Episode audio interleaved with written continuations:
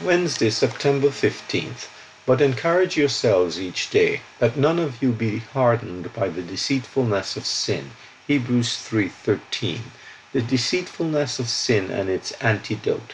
The Bible characterizes the nature of sin in various ways.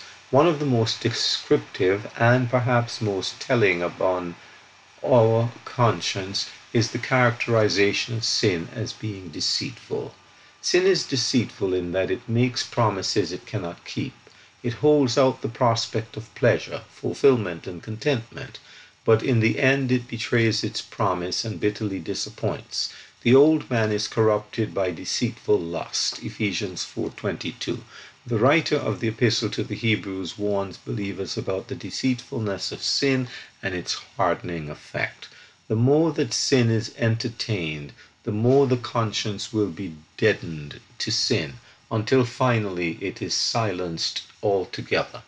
A major theme in Proverbs is the wisdom that keeps us from the paths of sin which is often personified to us as a morally corrupt woman. For the lips of the strange woman drop honey, and her mouth is smoother than oil, but her end is bitter as wormwood, sharp as a two edged sword. Proverbs 5 3 to 4. Sin is presented here as sweeter than honey, but its end is bitter. The charm of sin is gone in the committing of it. Sin is attractive as a prospect, but hideous in retrospect. But how shall we overcome this deceitful power?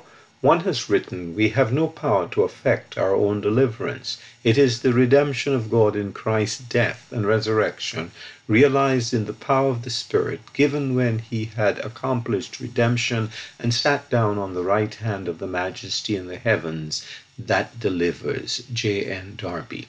The antidote to the power of sin is to walk in the Spirit. Galatians 5:16. Let us remember, sin shall not have dominion over you, for ye are not under law, but under grace. Romans 6:14.